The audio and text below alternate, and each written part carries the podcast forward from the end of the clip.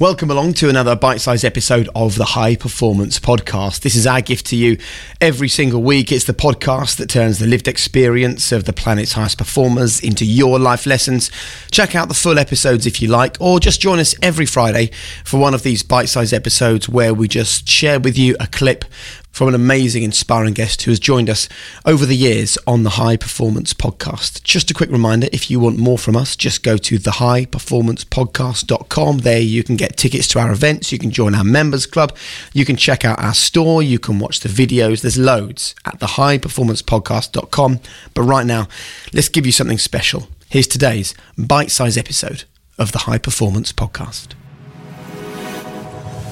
that's what I think we have to tell ourselves right now is this is not going to be forever. And often when you go through challenging times, and it doesn't have to be cancer or pandemic, it can be you might have lost your job. There's a lot of people out there right now that are struggling. And they're struggling because they feel isolated and they feel that their dreams have been taken away for lots and lots of reasons. But what I would say to them is the place you're standing right now is not forever. This pandemic is not forever.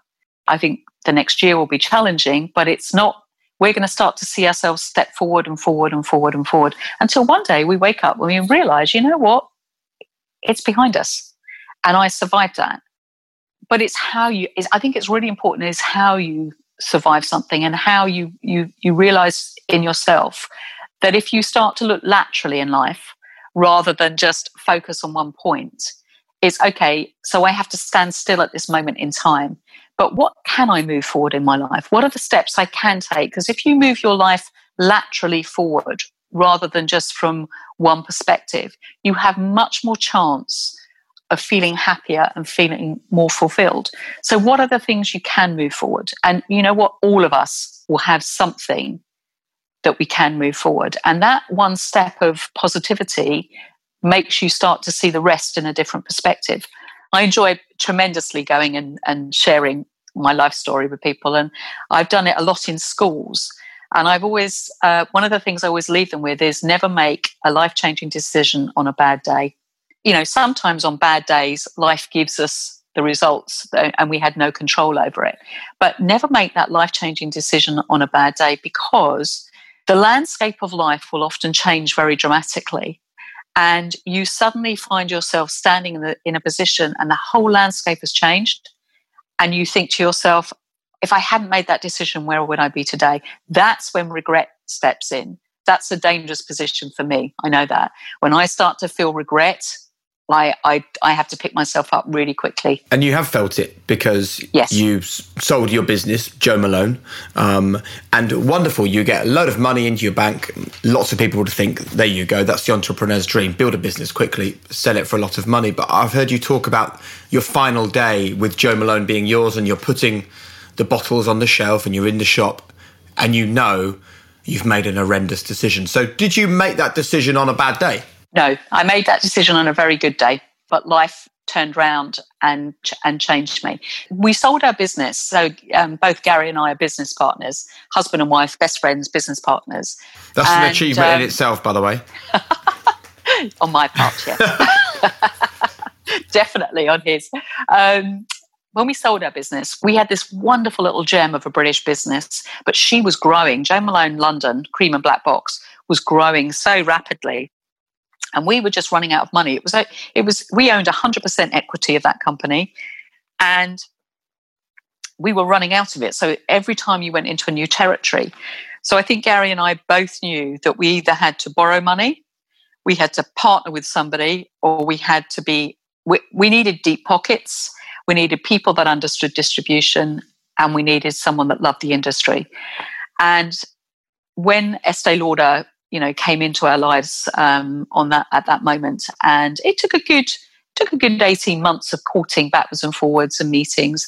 But when they actually made the offer it was and i don't regret that decision. I don't regret selling to them at, at all in any way shape or form. And you know for the first couple of years it was a dream come true. We were two kids who had had nothing sleeping on a piece of blue foam from Homebase as our bed and suddenly there we were, probably secure for the rest of our lives. And, um, but halfway into that uh, that kind of first five years, that's when I was diagnosed with cancer. And I took a year out and I fought it. And when I came back, my mindset was in, I was standing in a very, very different position. I had no sense of smell because of the chemo. And I thought that was never going to come back. I was wrong, very, very wrong there. I'd lost my confidence. Of course I had. You know, half my body was missing, my hair was gone. I was I was in a very different place and uh, I'd lost who Jo was. I was wrong there. Jo was still there. And I just didn't feel I didn't feel we were part of something anymore. And I probably was right there. That's a you know that's a, a sort of um, honesty. I think you know understandably the business had moved on. So when I made that call to leave it and walk away, I, I made it with a very logical head, and um, but I knew that my life was I could feel my life changing. But I remember that last day, and that's what you're referring to. When I turned the key, I asked to be the last person to turn the key in the door, and I put the bottles on the shelf for the last time. And it suddenly occurred to me that I'd sold a business, I was leaving a business, but in fact, that business was my best friend. And it was the thing that brought me alive. Creating fragrance was the thing. And it suddenly all dawned on me.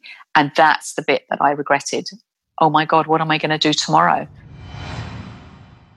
As always, thanks so much for joining us. Don't forget, you can also get your hands on our book. It's so much more than just conversations about the podcast, it is lessons to change your life. So if you feel like you need a change and you're ready to embrace it, you're ready to grow, you're ready to challenge yourself, um, get your hands on high performance lessons from the best on becoming your best, available from all good bookshops. And we'll see you for another episode very soon of the High Performance Podcast.